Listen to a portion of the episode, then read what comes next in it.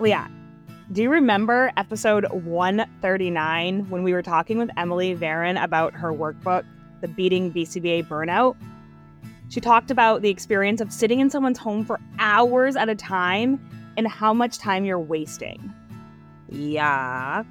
And what was her response that you should be doing with all that time? You should be up your data book's ass. Exactly. You need to be spending time digging into and analyzing the data in order to plan out how you're going to translate this into a report. When there are goals that haven't been worked on and parent training that hasn't been touched, which is a shit ton of work, but totally necessary. It's a lesson most of us have learned the hard way. Well, guess what? We have a new sponsor for the ad, our first sponsor. It is Twyll, and they are all about making your data work for you. Instead of just sitting in the room for four hours, pouring through endless data points, you mean room? yes. Twyll creates video highlight reels of sessions with technician annotations so you can be there for every important moment, even when you're not. Wait, what? This sounds amazing. I know. So today's episode is brought to you by Twyll from Spectrum AI. Twyll is the first true electronic health record built for today's modern ABA practices with enhanced supervision features for BCBAs and session management tools for RBTs. Twyll simplifies data collection, automates documentation, and records your sessions through video with ease. If you want a better experience, better data, and better outcomes, you need to go to twyll.co. That is T W Y L L C O. You can fill out a form and get a chance to win a goodie bag that will include one of our very own Love You Mean It bucket hats, as well as a Twyll crossbody bag and a chance to get a shout out on our podcast. Go to twyll.co. That is T W Y L L dot C O. It's behavior, bitches. Hey guys, it's Liat and Casey. And we are here with episode 149. Casey, take it away. All right, episode 149. Do you think adult services are fine? Or do we need BILT to get it in line? And you'll know what BILT is soon. Okay. I did a double rhyme. I like that. on her way to being a rapper. All right. So this is Casey and my second episode recording next to each other. There's some, you know, we gotta adapt here. We're figuring out do we share a microphone? Do we not? How close do we sit? Do we touch legs? Do we touch legs? Like, like I get really sweaty when I podcast. So I don't know if you want me to be that close to you. So yeah, we're like kind of trying to figure it out. So work with us. Mm-hmm. so right. you said it's our second time in person podcasting.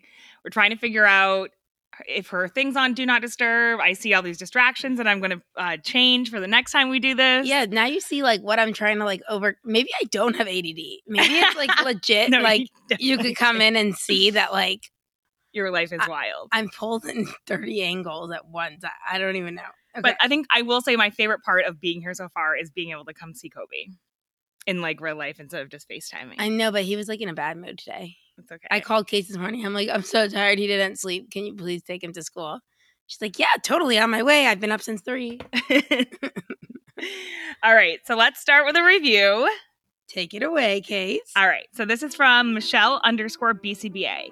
Everything and then some. I found you guys accidentally when I started studying for my BCBA last year. I say this to so many people, but your collective is what sent me over the edge to actually passing my exam and understanding the concepts on the task list. Yes. You guys break down every concept on the task list and make it real, raw, and relatable. As a person who cannot read a textbook to study, doing the one month rental of the collective was perfect. Not only that, but your CEUs have given me so much knowledge, with my favorite being how not to be a BCBA hole. And the podcast, which are perfect on my ride to work. Keep up the great work. Love ya. Michelle, thank you. Love you. Mean it. We're so happy that you're continuing on with the CEUs. That's amazing. And that you're not being a BCBA hole. Spread the word. We could get BCBA. I'm tired today. I was going to think of something clever, but it didn't come out. Okay. So, well, good thing I'm here. Pick up the slack. Don't mind me while I interrupt. I'm the behavioral robot here to tell you what concepts we will cover.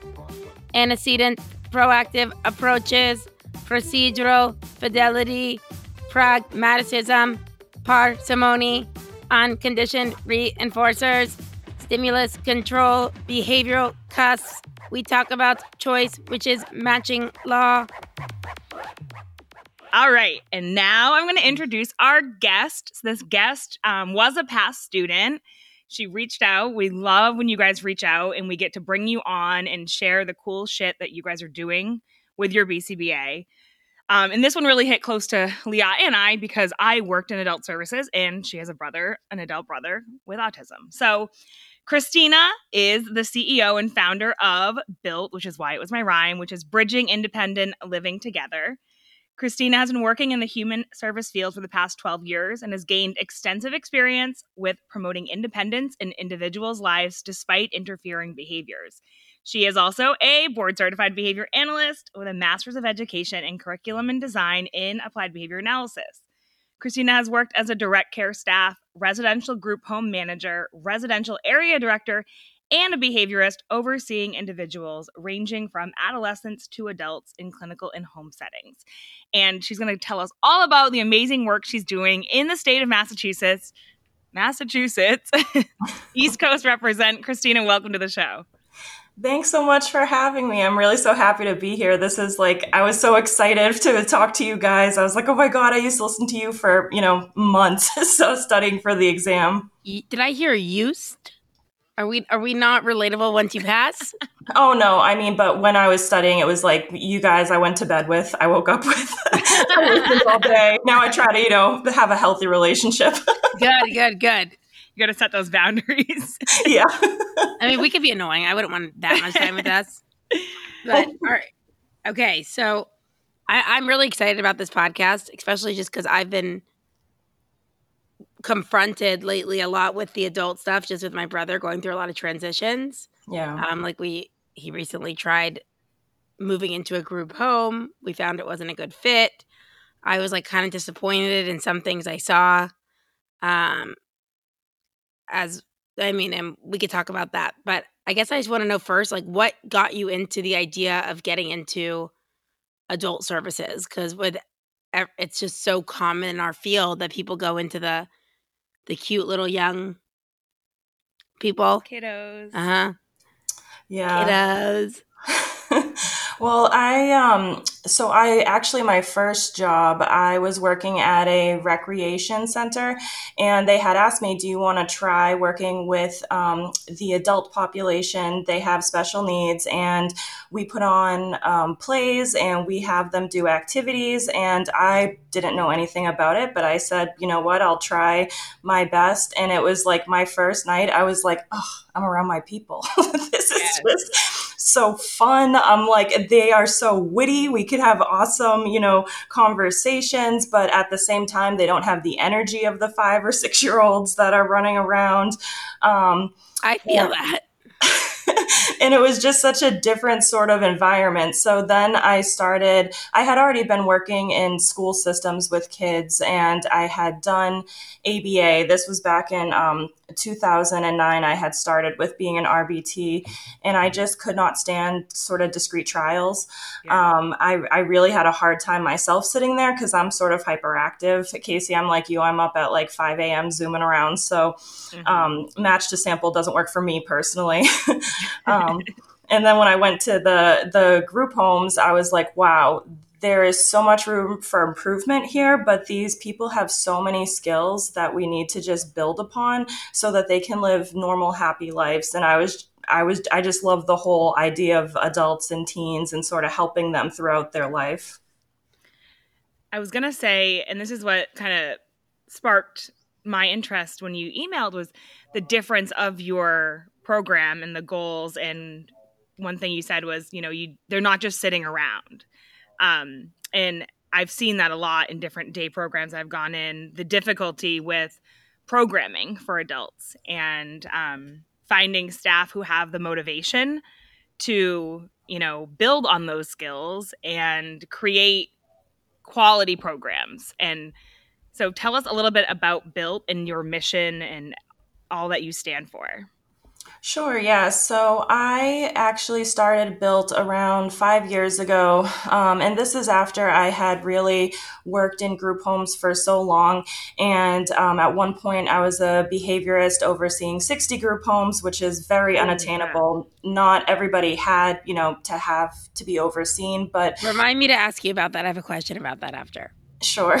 Um, in every house I went into, I almost felt like every time I was there as a behaviorist, it was a drop in the bucket to what really needed to be occurring. Um, you know, a lot of the staff, they're just not uh, trained well enough to sort of figure out how to have people be independent and sort of how to go that extra mile. Um, so after I kind of was in different jobs where I was fighting with everyone in the company to change their policies and nobody was listening, I was like, well, you know what? I'd rather kind of fight the state and fight, you know, these sort of ridiculous policies regarding insurance not covering ABA for people's lives than fighting people that aren't listening to what I'm saying about how we need to have quality services. So we started with one to one services with individuals, and the whole point of the services is that the individual gets to choose what they want to do, and it also they get to work on goals and we're doing this in a way that's uh, naturalistic. So, um, a lot of our adults, they're learning things like how to take public transportation because that's what's really going to help them um, further in life. Um, I'm a sexuality educator, so we do a whole lot of talk about sexuality, dating, things like that. And I find that staffing is really the key to things. So, small ratios. Uh, we recently opened an innovation center. So, it's almost like a clubhouse where people can pick and choose what they want to come to. And it's only mostly one to one staffing. Sometimes we do one staff to two individuals, but the individuals have a better social life than me. Um, yeah this Saturday they're going to a Taylor Swift candlelight concert, you know, and then the next week they're going out to eat and they're going to an amusement park. Um, so I, I really love to see that they can kind of do these things and have these normal experiences and feel normal in the community. I love that. Okay, so I heard a few things going on here. First of all, it sounds like you are, um, just for anyone studying, you know, I got to add in my study expertise. Uh, my study expertise, exactly. Um, you said like you're working on these skills like taking public transportation for example to anyone studying that'd be a behavioral cusp right? Uh, a behavioral cusp is something that is a, a skill that you work on with someone that's going to open like really open up their world to access to other reinforcement. When you could take public transportation you could go to work you could go to the park you could go meet a friend you can take a train to the airport, you know, to go fly somewhere. So that's amazing that we're working on that because we do talk about this a lot with like new clients when they're young. Like, okay, we get a new client. What are we going to work on with them? Okay, first we want to work on manding. That's important. Let's see, are, are we going to, they need to be able to communicate. Can they do this? And what I've noticed a lot and what makes me sad, especially watching my, my own brother who is 27, like in the adult services part of things and day hab and then trying a group home, it's like what I emotionally felt was okay, he's 27 years old. The the ultimate goal is like to live independently, do these things. Like I saw him move into the house and I'm like this is where he's going to be for the rest of his life until he passes, God forbid. And I was like, this, like what's the quality of his life? Like what are they doing? Like it's a place for him to just sit and like play his Xbox, you know, and I like even saying that out loud like makes me want to throw up. but it was like he has so much more to learn. There's so much to do and like I can't accept that this is his th- this is like for the like literally the rest of your life, you know? Um I mean also I think like you don't really realize until you're involved in the adults or you have someone you love who is an adult that it really is a like like when a bed opens up situation like these houses are full it's like someone like either like when they age out meaning like they need to go to a nursing home like they can no longer be provided like they pass away like it's just a lot and you know it just i'm kind of coming in as a family member now um saying these things. So to hear you that you're so passionate about these things and that they're going to like these taylor swift concerts and you're teaching these skills still like you're not giving up on the individual that is like okay yeah you're in this place for the rest of your life that's it i mean first of all thank you and to hear you doing this it's so amazing yeah, thanks. And that that's really kind of what the big problem is. Like for years I was called to different group homes or day habs to consult and telling me, you know, everyone's having behavior issues and as we know, behavior is due to your environment. And it's like, well, let's look at the schedule. Well, there is no schedule. Okay, well, what's the activity for the day? Well, they're going to have a 2-hour break. Um, you know, nobody needs a 2-hour break when they just got to a program in the morning. Um, you know, that's the time where we should be setting up the schedule schedule for the day. So um, a lot of times, the problem with, you know, in Massachusetts specifically is that there's such a shortage of housing for individuals. So um, a lot of families, they're stuck between this rock and a hard place where, you know, if they don't take the bed that's given to them, they might not come up on the list in another 10 to 12 years and they might have some serious problems themselves. So, um, it, it's definitely difficult because I've seen, you know, 22 year olds go in to live with 60, 70 year olds, and it, it's not going to work out. The, it, there's just no way this will work out. And, you know, everyone tries very hard to put it as a way of, oh, well, you know, they're an old soul. Okay, no 22 year old in their right mind is that old of a soul that they can live and with. And it's like, it's like, okay, there's a difference between an old soul, meaning like you like, like, philosophical like uh, wisdom talks and you like like maybe like some older music and like where you are like physically in your life like being able to move you know like there's a difference there, there for sure is, and I mean they definitely, uh, you know, fill a need for a lot of people, and so that's why what we're doing with the Innovation Center and even our one-to-one settings is that we have a lot of people that live in group homes, but they come with us all day. So you know, the group home staff might not be able to, um, you know, do the volunteering for staffing constraints. There's a huge staffing shortage, or maybe they just really like they don't even know how to start volunteering. But uh, we have a lot of individuals. They'll come for our volunteering group our cooking group, and then maybe they go home. So they've had a really full day, and that's you know something that at least gives them joy, um, and it's something that they feel proud of. You know, I have parents all the time call me, and they're like, "I can't believe you took them to a horse farm. What'd they do?" I'm like, "They cleaned all the saddles. they did great. They you know they did better work than I saw some other people do, and they didn't complain, and it was amazing." that was my favorite part and what I missed the most of working in the day program I worked in was like being able to go back and tell the parents all like the places we went and they're like i can't even imagine taking my like child anywhere. And i'm like oh my god we did we went out to breakfast. She ordered her food. We went like we did a lot of stuff at horse barns too um like even riding and therapeutic horseback riding and music therapy and play therapy. And like their lives were so enriched and that was so important to parents to be like they you know parents get stressed out right? They're working they're getting older especially as adults age their parents are aging. Like a lot of the parents that i worked with were in their 70s and yeah. they're still trying to care for this you know now adult with behavioral issues and also work and it's just a lot worrying about funding as a full-time job for parents of how they're going to get staff and keep staff and it's just so much. So it's really great that you're you're able to provide that in Massachusetts especially where there is such a shortage yeah. I mean, I get to, it's even like I'm because now that again I've like somehow I've got involved in the group homes, looking into even like creating one here because I, I saw it wasn't a good fit for my brother. You know, but I've so spoken to multiple people like Dallas. I'd say probably one of like the larger cities, right? You have a bigger picking pool because I know like even like in New Hampshire, oh you'd say gosh, like so I mean even to find a BCBA there, like they're saying in Dallas here, they were telling me Uh, and by the way, the place my brother went is not a bad place at all. It just like just wasn't up to the, it, standard. no, no, no. It wasn't. It just wasn't a good fit for him. Also, yeah. where he was in his life. Also, like coming from you know culturally like a religious Jewish family to going to a place where there's none of that.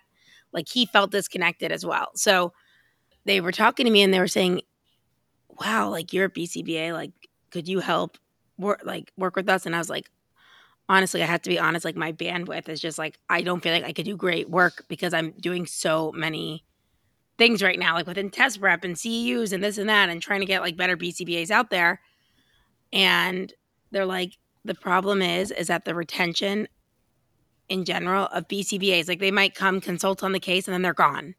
And then the actual like care staff, they're in and out, you know, and so there's these behaviors and you know, a lot of times like they immediately like have to go like look at like what drugs they could take or I've, I've just seen there's a lot of complexities to it because you have adults you're working with. The same way that like us adults are really complex and like emotional and transitioning through life you know these individuals like i mean that's one of the things we know a lot is that well i mean transitions for anyone is hard. Look at casey right now. I was just gonna say last night I was thinking of you know why this podcast was so important to me and thinking about Gal moving to the group home and thinking about like our adults that go to you know new programs or have new staff uh, randomly one day or you know or out of their you know transitioning from high school that they've known for the last you know school they've known for 18 years.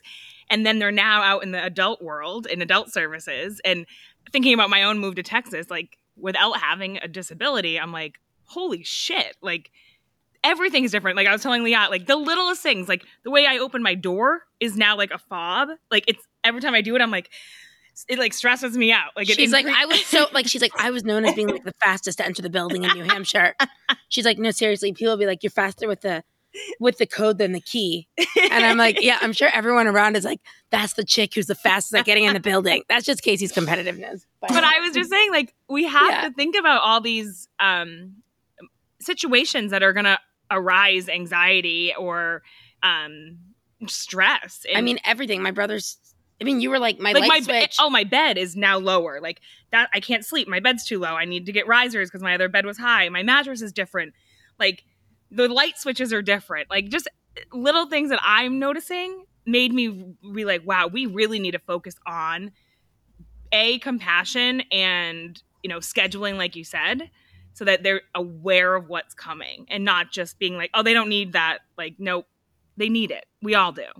And choice. Choice is a big one because I found a lot that when I have worked with adults, um, and even sometimes parents, I have to have this conversation with them is that they might, you know, they're always going to be your child, but they are an adult. So, you know, I will have a lot of parents that will say things like, oh, you know, I don't want uh, my daughter to have a ginger ale today while she's out with your group. Like, I'm sorry, but your daughter's 32 years old. And if she wants a ginger ale, it's not my place to tell her no. Um, Mhm. That's not something covered under guardianship. and I get it. We want them to live their happiest, healthiest lives. But at the same time, we also have to honor their choice of things. And even with our center, you know, I'll have some families that will say, can we have them? Um, you know, drop them off every single day, and I have to just tell them we're not we're not a day program. You know, this is really meant for choice. If your kid hates the farm, they should not come on farm day. They can come for the afternoon session. You know, if they love the art class, but I don't want people being forced to do things that they don't want to do. Don't forget today's episode is sponsored by twyll by spectrum ai All right, so TLDR or too long didn't listen, right? It's usually TLDR, too long didn't read, too long didn't listen. The cool things about Twyll, I'm going to summarize it for you right here. It's the idea and amazingness that you could review session video anywhere at any time. So if you're not able to be there, you could check in what happened at a session, which I'm sure all of you know, it's hard to be everywhere at once. You can use the videos to enhance the RBT and parent training. Again, you're seeing what's happening, you're able to be there and give that feedback. You can complete inline edits for programming on the fly, which is amazing, meaning you don't take it all home so that you have to make programming later. You can do it on the spot, generate reports at the click of a button. That sounds amazing. And making in session session management and data collection as easy as possible for technicians. Maybe this will help us have happy technicians who stay around longer and love doing what they do. It's all these little things to make life easier and make people love their job. So go check out Twyll. you know when you talk about this it, there are some things that are like a it's a difficult like fine line because well no i totally agree with what you're saying like the same way we don't want to be forced to do something you know but then like i like you know how these wait lists work like my brother was on the wait list for 14 years and then he got a spot and it seemed and it was like i mean very emotional for the idea of like i mean now that I have a child, I see how dedicated and committed to this. Like my mom's been doing that. Like Kobe's two, my brother's 27. They fight because they have like the same maturity level. so my mom's been doing this for the last 27 years. You know, so like that alone is hard. And then he got this spot like through a Jewish organization. Um he kind of knew someone who lived in the house were like, "Oh my god, like this is like things are lining up, right? So then he moves there. And I mean, it's emotional, but at the same time, it lasted one day, right? And it was actually uh, like in one, they, they didn't say he needed to go, but like we knew it wasn't right, like for certain things. And, but my mom like torn, like, we just got this spot, like this doesn't happen. At the same time, like I was so sad knowing he was gone, but even for that one day, I felt freedom for the first time. Like I didn't have to like watch my pantry or like hide like the all the candy or the this uh because you know like he has weight issues and like zero impulse control. So it's like th- there's just also like thinking about the caretakers when you're involved in this um in this age group and with adults like the emotional side that they're going through. Like my parents know they're getting older and now they just gave up a spot, you know? So like going into that was like r- really, really hard for us. Yeah. It's hard on both ends, right? It's hard making the decision at all to trust somebody else. And then it's hard too, like you said, the burnout that's constantly happening because so many caregivers I meet, they don't even realize sometimes that they have so many behaviors that are just centered around their child constantly. Um, and they have so much stress, like you're saying, you know, in the back of their mind, they always have the candy locked up. They always have to have the my mom. My mom says food like rules her life. She's like, I am co- constantly like, did I lock the pantry? Did I give him this? Did I? And because like at the same time, you're like, well, they're adults, like they should have a choice. But it's also like, this adult will eat like everything. Like, I mean, he's already overweight, and you know, but then at the same time, it's like food's his happiness. Yeah. So it's like this, like you're always like my mom was like the thing I'm most excited for when he was going. It's like that I don't have to obsess about food anymore. Christina, have you read the article about the uh, client's right to eat donuts and take naps? Uh, no, I haven't read that. Okay, so it's a good one for anyone out there listening. I'll put it in the show notes. It's um, I actually printed it for your mom. We were gonna have her mom on the podcast to talk about the golf thing. Oh, we need to um, do that still. And it's a really good article. I think that we should do like a a CEU on it. It's just about like, are we really giving them choice? And I like because I think that your company really is giving choices where a lot of people say they are, but they're not, right? They're just filling time with anything they can, whether the client wants to do it or not. And, um, you know, how much detriment is it if they do want to have the ginger ale at lunch, right? Or if they do want the donut, or if they don't want to do anything. And I, I have been having times where I just want to nap Liat's like, come over, let's have like wine and watch this and hang out. And I'm like, I just want to be alone in a dark room. And like, do I want to do that forever? No. Do we want the clients to do that forever? No. But Dude, there's a no time. offense. I'm trying to pair with you. Do you think I like sit at night and drink wine? Do you know me? I'm like, oh, I said wine. I said vodka soda. She should be there. I'm trying to pair. She's a hard client. Let me tell you. I'm a hard client. Um, but yeah. So and okay, there's a couple more things I want to get to. And though. me too. Okay, well, so let rock me... paper scissors. Who goes gets to ask first? Okay, rock paper scissors shoot. Rock paper scissors shoot. Me. Ha! I won. I won. okay, Christina, you're just such like this is. I'm just so proud of everything you're doing, and one of the things I want you to talk about is what you talked to me about when I think we met, gosh, months ago. Um, but I have it all written down. But I know that keeping staff is really hard. Um, getting staff is really hard, and um, you talked about like team building and it made me laugh. You can say what you do, but like my company would be like, "Oh, and today we're gonna have an ice cream party after work at the office," and I'm like, "You want us to stay here, like where we've been all day? This is not fun." it, exactly, and so one of the things that I truly believe in is that um, you can't be working with adults and then treat your staff like children. That doesn't make sense to me. Like nobody wants a pizza party, nobody wants an ice cream Sunday social. So what we tend to do is I'm like, let's go to the bar and do bowling and have some drinks and talk like real life, like what's going on, you know, with the clients. And so we try to do this uh, at least once a year, sometimes twice. And we also, you know, the managers and everyone, what we send out a lot of feedback surveys. And one things we get a lot is that we're very real with people, you know, because I will have no problem telling someone, like, look, I understand that this client might be doing some wild things right now that are not really easy to handle, but mm-hmm. like we just need to get through this. And I have a lot of assistant BCBAs that come to us for supervision and they're, you know, they come in very clinical, which I love, and they're so ready to impress. And I'm like, so we got to bring it down about three notches. Like, I'm glad you have all that knowledge, but like we need to be relatable, not even to the families, but also to the individuals.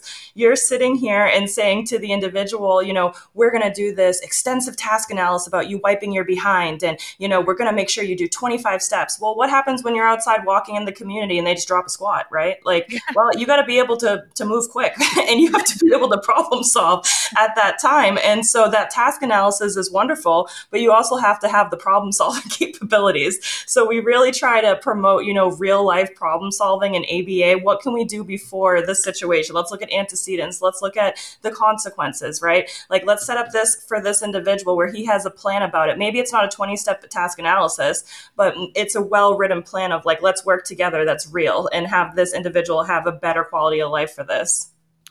I remember i had a client come from one day program to our day program and their bcbas were definitely like clinical because their binders. They had a job at the 99 he'd go in the morning and like set up and the task analysis was 109 steps.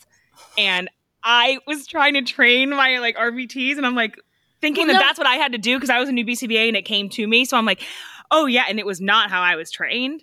And I'm like, I just finally, like, after a week of really, I tried to like use it and utilize it. And the client was just looking at me. I was confused. And I'm like, you know what? It's out the window and let's just actually do it real life. Like, what does it look like to set the table? Just break those steps into four steps. He doesn't need. And like, how fancy do you need the table? Like, I don't care if there's a fish fork on the side or a dessert spoon. Like, like legit a plate and a fork. We're good. All right, cool. But you know, when you when you talk about this, something interesting that I okay, so since I got involved with the place where my brother live for that day. I, also, I was involved with this organization for a long time. Like even in high school, I did plays with them. I was in like Charlie and the Chocolate Factory, Oliver. Reliving your glory days. yeah, this is like my peak.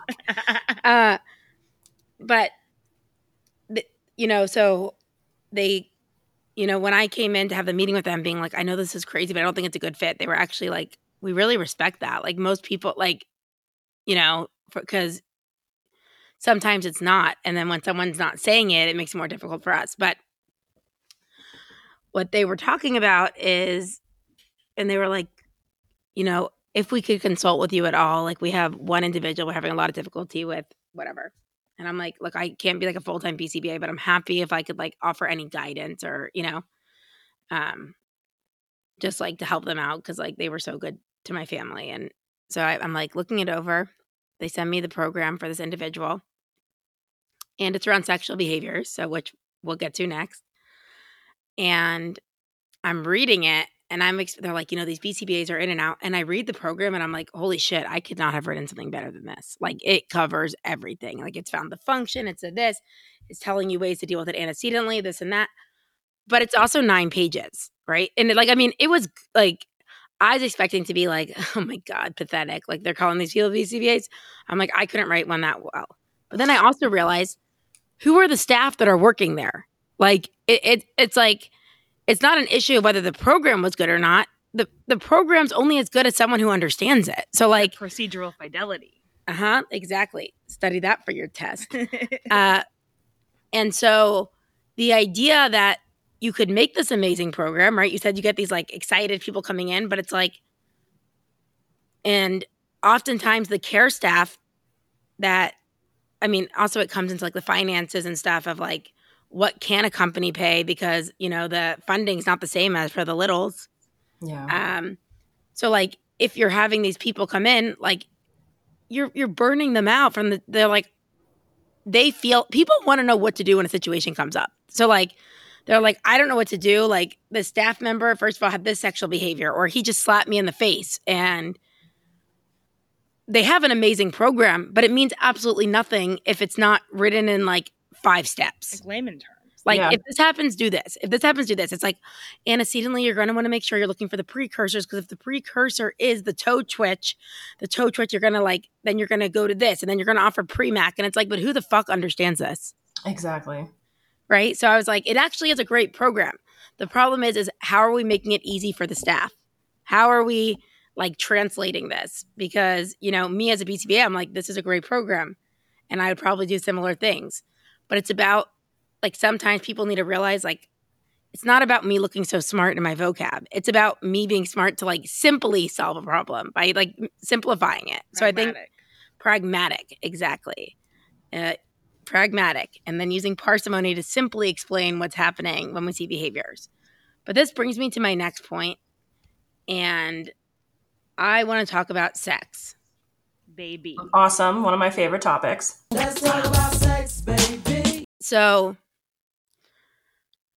over the last, my brother's 27 years old. I know I've mentioned it before. We've had some issues when he was still in high school till 21. Apparently, that, you know, that was like a whack situation where, like, a typically developing individual said that my brother, like, harassed him and pushed him into a bathroom stall and made him do sexual things, which was like, this was like an AP student who was 18. My brother, like, literally has like such a not strong like gait when he walks, whatever it is, that you could literally like flick him up. So it just like didn't make sense to me. So I think there was like being taken advantage the other way there. Mm. Yeah. Like my brother forcing someone to do that, like legit, if this AP student was not able to be like flick, like, like I'm sorry, but anyways. So then, like in Dayhab, we had another issue one time. Apparently, he was touching a, a girl's leg under the table, you know. And I hear things there, and I'm like, "Well, why is his lunch two and a half hours?" Like, and my brother literally could like breathe food in, so like he has two and a half hours to kill. Then they're like, apparently, like in a bathroom stall, he tried touching someone, and so at first, like my family, like you know, we're like, "Ew, what? Like, why is he blah blah blah blah?" And like, and since then, I think I've told people on the podcast who listen, but like, so the Dayhab was like, because of this touching the girl's leg under the table and potentially like trying to touch someone in the bathroom, someone reported, he has to have a full time aide with him that my parents have to private pay if he wants to attend the play still. Okay. And the aide is not even in class with him. He just sits outside his class in case my brother has to go to the bathroom. This pisses me off a lot because I'm like, first of all, my parents have to pay for that extra. Second of all, like, what, like, send the guy to the single bathroom stall. Like, the, like, or have a specific time. Like, this is your time you go to the bathroom. I'm here with you, whatever it is. So, like, it just seemed like a little like handing the problem off. Like, I- just have seen so many places that my parents have sent my brother, whether it was camp when he was little or something, they get a call that he bit someone or whatever it is, like as a younger. And it's like, what can we deal with with these adults? Like, if we're sending adults to a, like a place that is for, you know, this population, like these sexual behaviors are going to come up anyway. So we think my brother is like, you know, like this is. Then now that I've been helping out this group home, they are like, hey, I want to ask you about a client, you know, like kind of like anonymously we have these sexual behaviors like we can't put him around this is no longer my brother i'm talking about this is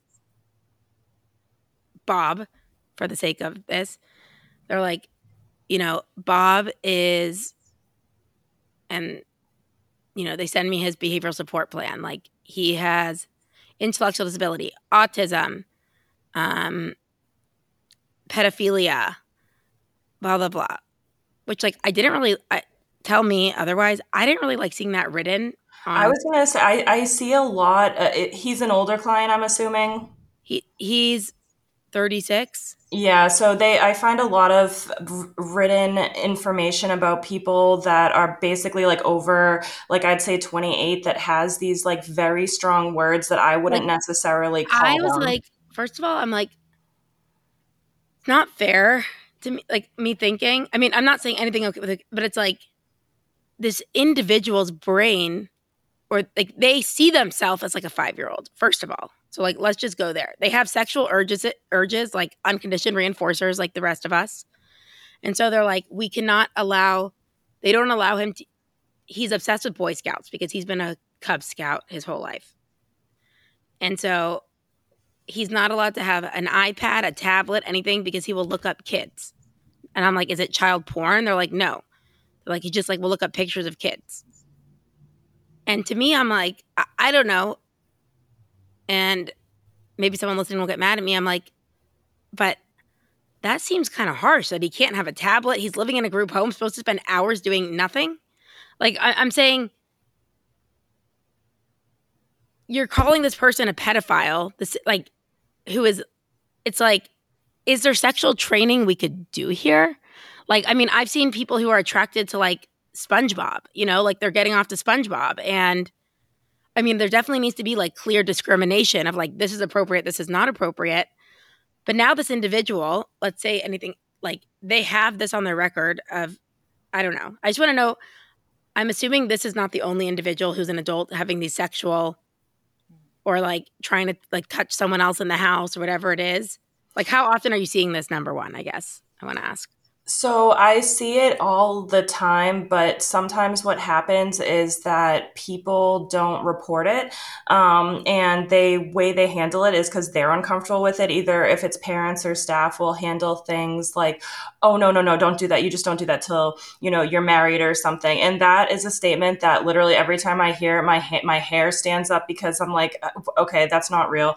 Um, and so the way that I handle a lot of these things is first looking at if someone like you said, if someone's having these behaviors, it's an unconditioned reinforcer. So I look at like, is this something that we can schedule into their day? Because again, if someone has activities ongoing that they're engaged in and they don't have a seven hour break every day, then, you know, they're probably going to have activities. So we could make it into the schedule where I like to have it set up where like we teach people to do this before they go in the shower or we put sort of perimeters around it what can be confusing is a lot of school systems have um, a different way of handling this than I would handle it. So I don't know if this is across the country, but in Mass, a lot of the assistant BCBAs I work with will tell me about how like they'll have a student um, who's under 22 who starts masturbating, and the way they handle it is they immediately put them in some sort of private room and allow them to masturbate whenever they want. I don't necessarily think this is a great way to handle things because what happens in adult life when this person's at a grocery store volunteering and then just says, I want to masturbate now? um, it's not going to be realistic and you're going to get labeled a pedophile because you're in a public place, you're looking at groceries thinking about masturbation for whatever reason. And so um, I'm of the school of thought, and I talk to a lot of schools about this that, like, I get it in the moment you're redirecting them and it's effective, you're having them go to a private place, but a school is sort of a public place place. So yeah. it really blurs this line of public and private. But I also am someone that a lot of people call masturbation like private time. I don't really like this label because what is private time? You just might want to be alone. You might want five minutes. It doesn't involve anything with masturbation. So a lot of times I'll actually call it like, oh, you want your masturbation time or penis time or, you know, vagina time, whatever it might be, because I feel like you put that word in, you know exactly, everybody knows what's going on at this moment. And you can really plug it in appropriately to say like penis time, then you get your shower time right? And then you go to bed or whatever it might be. Or sometimes we have to program in it so it's twice a day. Um, sometimes parents are horrified at me, but I'm like, look, let's plan it in, right? Because if you give people an appropriate outlet, they're not going to have to be doing it in all these inappropriate areas like masturbating on a bus or a bathroom or places you don't want them to because they have an appropriate time to do this. I I completely agree with that. Like that stimulus control of like it's appropriate here, it's not appropriate here. And I agree. Like, I mean, there's a lot of things I want to do in the middle of the day, but I mean, not necessarily that because as Casey says, I'm asexual. But a lot of things I want to do, like, you know, just tell everyone to take fuck off at certain times, take a nap, right? um, but you can't. So like, it really is important to antecedently plan this in. And I, I think a lot of problem is, at least when I was talking to these group of homes, they were saying like, also a lot of parents are like i don't want my kid learning that. Like there's a there's an issue with the education part and it's like all right well there are it's not about a it's not a learned behavior though. Like it is natural and no well the urgency is like but the, right, so they, like, they do need to, to learn how to like appropriately yeah Yeah, a lot of a lot of parents they always tell me that at first, um, and then I have the whole talk with them. But like, okay, I understand that you might not want them to know about like say pregnancy or STDs. Maybe that doesn't apply to them. But what they do need to know is about a consent and boundary because we need to protect them, but we also need to protect other people around them, and we don't want someone that's labeled as something that they're not. Because I've had you know people tell me I walked into group homes, oh, this guy's a chronic masturbator. like, well, what's a chronic masturbator? You know, like I, I think probably a lot of guys chronically I'm like living his best life. Is that what you mean? How are you going to objectively define that? What is chronic? You know, it's like, oh, he does it once a day. Well, I don't know. That sounds kind of normal. Like, let's just Right. have it happen at like an appropriate time, right? yeah, absolutely. Pragmatic. It's true. So I want to also just kind of, I think it's amazing for you to tell our listeners like a little bit of how you just like started the program because I know a lot of people want to, you know, start their own companies. Or I know. I'm think my brain is like and so maybe just like a couple things that you did and um and kind of what you're i know you've grown so much like serving population so how many like clients do you have now and what's going on over at BILT Sure, yeah. So, um, well, I wanted to go the nonprofit route because um, I really believe in like getting grants to help people that might not be able to fund other ways. Um, I also, like I said, you know, at every job I was at, I was fighting everybody that was my supervisor about how things should be and being ethical. So now I just get to move that fight to like state politicians and like sort of funding sources and stuff. So it's a much better use of my time. Um, but starting a nonprofit, the biggest difference between that and a for profit is a mission. So, right, if you're, I talk to people about this all the time. If your mission is just that you want to do ABA and make a lot of money, that's not a nonprofit. um, a nonprofit is really, you know, you are very dedicated to the mission. And this point and for us it's really enriching all the individual's life. So we do serve people from starting from four all through adulthood. Um, but for me it's really just like my true passion is the teens and the adults. Um, so I we started with uh, it was me and one other person, and we had two clients, two clients that I had been privately paid for prior, and then I just said I'm going to start a company and let's see how this goes. I don't know how this will go. Um, COVID hit after a year, and we had about ten clients, and so. I had about like a month of feeling kind of like bad for myself. And then I was like, well, we're just going to, you know, go for it and just see like how this is going to go during COVID. And actually, during COVID, we were busier than ever because we were one of the few companies that were operating and still going in homes. You know, we had to change services like one individual with one staff for safety purposes. We had tried a lot of different things. Um, thankfully, now, you know, things are much better. And so um, at this point, we have about 125 people we serve with um, 40 staff. And so we're doing this um, in homes one to one. We do this at our center through our group classes. Um, we also have ABA. And it's hard getting started with funding sources. We were private pay for about a year and a half, which um, was a good testing point to get everything else starting up, but obviously it's not sustainable for a lot of people. Um, then I tried to get contracts with the state, um, and I found out that the state workers don't really like my programs very much or what we do because in Massachusetts, they have basically black and white funding of how they want things. And I keep getting told that my program doesn't fit any of their boxes. But I'm like, well, I've never fit in a box. No, you know, the individuals don't fit in a box. So we're to figure it out. And so we've come a long way in two years. I don't think I'm as, um, you know, disliked anymore. But even if I am, it's really no skin off my back. I really could care less about that. Um, and recently now we're in insurances. And now the hill I'm going to die on is having the ABA covered throughout people's whole life. Because again, I think it's nonsensical that you have someone with autism and you think that, you know, they age out of the school system in 22, all of a sudden they don't need ABA anymore. It's like, if anything, this is the time where we need ABA more than ever because there's so many transitions and so many huge things going on right now. Well, also, do you get funding also from just because, like, when we were looking to the group home, you, you get on this list? I just went blank of the. well adults have budgets if they're like families have fought for it when they like Well, I Age mean, you really just get on a list when you're young. Yeah. You're on the list, and then that money, like, they'll be like, okay, for this person considered low needs, They have a budget yeah. of a hundred fifty thousand dollars a year, potentially, right? That should pay for their home. Any day have they do? Do you get any of that funding to? We do. So the one to one funding for people, we'll get that for people over 22. They also pay us to do um, like clinical consulting. Um, it's really difficult though, because as a provider for these services, um, no one can tell me how they assess these individuals or their needs. I've literally gone all the way up to the top of the chain because I'm like, as a BCBA, if I just sent into insurance no assessment and said, well, just believe me, this is their need, no one would take me seriously. So I'm like, I don't know how you're assessing asking people, can I have this assessment? Nobody gives me the assessment, so I don't know. Some people get almost no funding, some people get a lot of funding. So it can be very hard for me or my managers to explain to families when they're like, well, my best friend said they got like 40,000 a year for funding and we only have 10. Like, why is that? And I always, I really don't know the reasons. So um, the money definitely that they give is helpful because any one to one service, even if people can't Expensive. have a program, it, it is expensive expensive, um, and it's it's something that's so needed because especially you know with these adults like the families really need a break. And so it's it's hard because we have some people they'll get 20 hours a week which at least is something.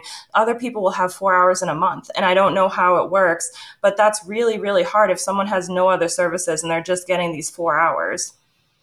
What i saw a lot was the system is tricky and it's almost like you need to work the system. And the parents that I saw get the biggest budgets knew how to work the system. The and the ones wheels. that didn't got the lower budgets. It wasn't based on, to be honest, the client. It's based on what it's almost like I think about, and this is bad, but like my mom, like she's on, you know, welfare, social security, like housing, like she knows what she's doing. She has not worked in like 10 years, maybe longer, but I've definitely seen parents that know how to do it and it's not i mean i'd fight for like hell for my like kid to get that budget too so it's just knowing the right things to say yeah, and it's also finagling the system. So that's also part of the nonprofit we do. The work we do is we meet with a whole lot of families and help them sort of try to get more funding. Yeah. Um, we also apply for a lot of grants to um, to subsidize people's funding. So, like, we uh, work a lot with a foundation called the Flutie Foundation, where we apply for grants. And like last year, they gave us um, $5,000 for uh, low income families. And this year, we're hoping to get 10,000. So, that can really be helpful because. Yeah it's just so sad when you see these individuals too that again they went from having like an 8.30 to 3.35 days a week and most of them had aba services after school and on weekends and now it's like they turn 22 and it's like well you get 10 hours a week and like good luck on um, if you can find staff or if you can keep staff and so it's really a big issue. I'm hopeful that in massachusetts there's recently been a new governor who's putting in more money into the budgets in general so i'm hoping that there'll be some change changes. Well, uh, we need that. people like you fighting. It's amazing. Yeah, like, you've seriously. done such amazing work, Christina. We're so proud of you and inspired, honestly. Yeah. Oh, thanks. keep it up and keep, you know, consulting. And I'm sure, you know, people are going to reach out to you after this episode. so, where can they find you? So people can find us. Our website is biltne dot org, and then on social medias, we're on Facebook and Instagram. Um, BILT Inc. I think we have a LinkedIn too, but honestly, I'm not really great at LinkedIn. I just kind of pop on there once in a while. So I would say those were probably the biggest, uh, you know, the easiest ways to find us. Awesome. I love it. Well, thank you so much. Keep doing the work. I can tell you as someone who's like personally affected by this to hear someone passionate about, you know, you applying for the grants, you doing these things that are helping other people, you know, thank you.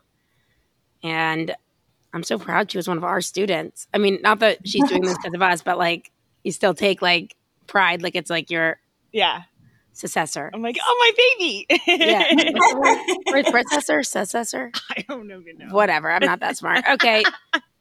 She, right, she, she maxed out our program, as you could tell. Can't even speak. All right, guys. Thank you. You know where to find us. You can find us on Instagram, Behavior Bitches Podcast, Facebook, Behavior Bitches Podcast, our website where you could reach out to us, tell us you love us. You could also uh, reach out if you want to be a guest or you have a topic you would like us to cover or you want to recommend someone. That's behaviorbitches.com. No podcast at the end. And please, we need reviews to read. Go leave us reviews in the podcast app. Um, you could send us nice things. Also, if you don't have an iPhone, if you want to like just send it to us through our website, we could read it. But the ones we read, we often read from Apple because they have a place to put it. So we want to petition for Spotify to have a review place. But until then, please leave us reviews. We love it. As always, love ya. Mean it.